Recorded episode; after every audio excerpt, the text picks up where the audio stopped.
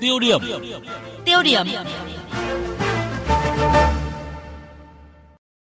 Thưa quý vị và các bạn, như chúng tôi đã đưa tin thì dạng sáng qua xảy ra vụ tai nạn giao thông đặc biệt nghiêm trọng trên địa bàn tỉnh Bình Thuận, khiến ít nhất 8 người tử vong, 9 người khác bị thương. Trước đó là vụ tai nạn giao thông đặc biệt nghiêm trọng tại huyện Sa Thầy, tỉnh Con Tum, làm 6 người chết, 34 người bị thương. Đó là vụ lái xe sau khi uống rượu, đi xe gia đình lao xuống biển, khiến 3 người thiệt mạng ở Quảng Ninh. Các vụ tai nạn giao thông nghiêm trọng xảy ra sau khi vừa kết thúc tháng cao điểm tổng kiểm tra và đảm bảo an toàn trật tự giao thông trên toàn quốc được ít ngày và bắt đầu vào đợt cao điểm du lịch hậu Covid-19, nhu cầu đi lại tăng cao khiến nhiều người đặt câu hỏi. Phải chăng ở một số địa phương thì công tác đảm bảo trật tự an toàn giao thông đang bị buông lỏng sau đợt tổng kiểm tra? Có hay không hiện tượng một số lái xe, nhà xe cố tình phóng nhanh vượt ẩu để nhanh quay vòng đón khách gây ra các vụ tai nạn? Và mục tiêu điểm ngay sau đây chúng tôi đề cập nội dung này.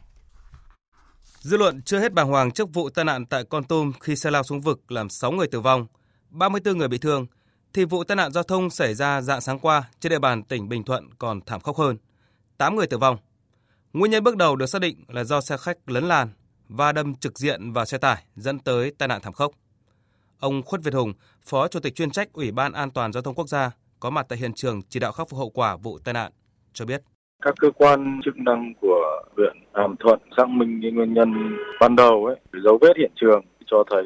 là khả năng rất cao là xe khách đã đi sai phần đường dẫn đến là đâm trực diện vào xe tải đi hướng ngược chiều khiến cho xảy ra cái vụ tai nạn hậu quả đặc biệt nghiêm trọng.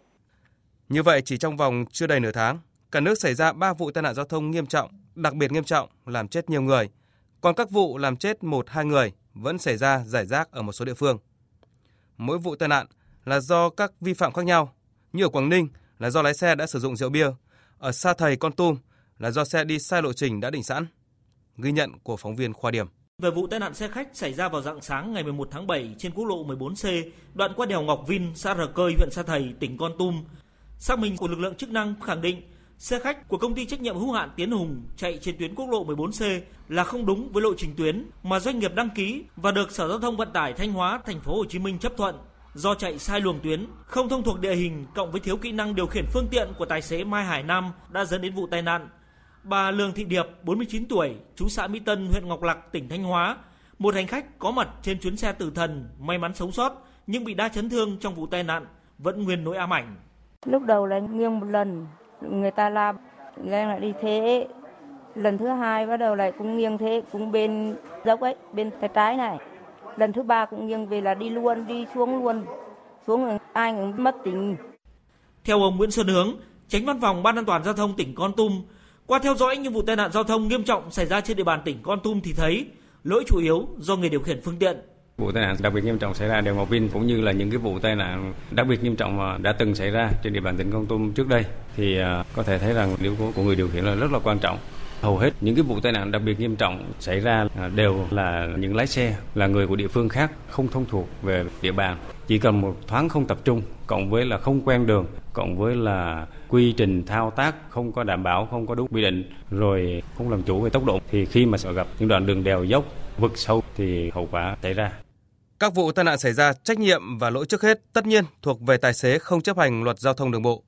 nhưng qua các vụ việc này cho thấy có dấu hiệu buông lỏng của lực lượng chức năng sau đợt gia quân tổng kiểm tra phương tiện cơ giới trên toàn quốc.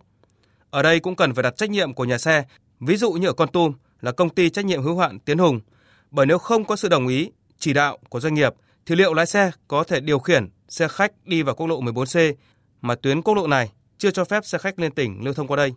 Ông Khuất Việt Hùng cho biết. Phó tướng thường trực chính phủ đã chỉ đạo yêu cầu tỉnh Con Tum chỉ đạo cơ quan chức, chức năng xác minh xem nhà xe đấy thì đã hoạt động như thế nào trong suốt cái quá trình thời gian qua. Và đồng thời là kiểm điểm trách nhiệm của các ờ, lực lượng chức năng mà có liên quan đến cái quản lý về an toàn giao thông, quản lý hoạt động của phương tiện uh, vận tải trên cái tuyến đường quốc lộ 14C trong một thời gian dài mà vẫn để cái xe này hoạt động. Vì là theo thông tin của những cái hành khách mà đi trên cái xe đó thì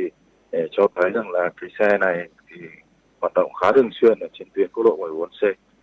mà tuyến đó thì không nằm trong cái lộ trình mà đăng ký kinh doanh. Dịch COVID-19 cơ bản được khống chế cũng vào thời điểm mùa du lịch, nhu cầu đi lại của người dân tăng cao. Nhiều chuyên gia giao thông nhận định, một số lái xe, nhà xe không loại trừ việc cho xe phóng nhanh vượt ẩu, đi tắt lộ trình nhằm rút ngắn thời gian để quay vòng, tăng thu nhập, bù đắp chi phí sau thời gian dài ngưng trệ vì dịch bệnh. Theo ông Khuất Việt Hùng, không loại trừ khả năng này, song việc lái xe chạy quá giờ, tăng ca, tăng kíp, tăng chuyến, xe không được kiểm tra đầy đủ trước mỗi chuyến hành trình khiến rủi ro về an toàn giao thông là có. Thực tế này đòi hỏi trách nhiệm của từng nhà xe, lái xe và đặc biệt là của lực lượng chức năng trong việc kiểm tra, giám sát. Tôi cho rằng cái điều kiện tiên quyết đấy chính là vai trò trách nhiệm của chủ phương tiện phải có cái tinh thần cung cấp một cái dịch vụ an toàn chất lượng nhất. Thế thì họ phải bố trí lực lượng lao động làm sao cho người lái xe không phải làm việc quá thời gian, không phải làm việc quá sức. Đồng thời là thực hiện nghiêm quy định để bảo trì, bảo dưỡng, quản lý an toàn kỹ thuật phương tiện, bố trí bộ phận theo dõi an toàn giao thông đó để thực hiện nghiêm cái kế hoạch bảo đảm an toàn giao thông có như thế nó sẽ giảm thiểu cái nguy cơ ví dụ như lái xe mệt mỏi hay là lái xe chịu cái áp lực về kinh doanh dẫn đến cái nguy cơ tai nạn giao thông. Một mặt khác, các cơ quan chức năng, lực, lực lượng tuần tra kiểm soát vẫn phải tăng cường kiểm tra, giám sát, phát hiện và xử lý nghiêm vi phạm. Và đặc biệt là trong một số những cái trường hợp mà như vừa rồi khi mà xảy ra tai nạn như thế thì chúng tôi cũng đã có đề nghị là các cơ quan chức năng xem xét trách nhiệm của những chủ doanh nghiệp tổ chức cá nhân nào mà chúng ta cần phải xử lý theo cái chế tài của pháp luật hình sự thì phải khởi tố và xử lý còn lại thì chúng ta phải xử lý nghiêm những cái chế tài của pháp luật về xử lý vi phạm hành chính để mà đảm bảo cái sự gian đe mà nó cũng chính là cái sự giáo dục và giúp cho ý thức của chủ doanh nghiệp, chủ phương tiện cũng như lái xe được nâng cao.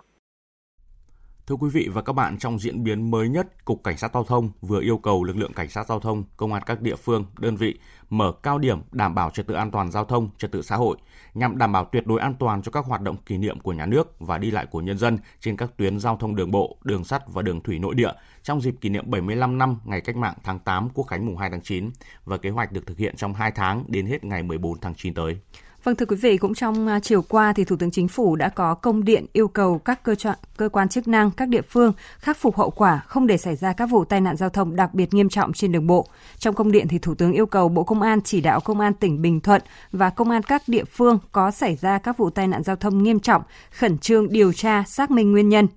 Ủy ban nhân dân các tỉnh, thành phố trực thuộc trung ương chỉ đạo siết chặt công tác quản lý kinh doanh và điều kiện kinh doanh vận tải bằng xe ô tô trên địa bàn, tăng cường kiểm tra việc thực hiện quy định về điều kiện kinh doanh vận tải đối với đơn vị kinh doanh vận tải hành khách bằng xe ô tô, xử lý nghiêm theo quy định của pháp luật đối với các hành vi vi phạm.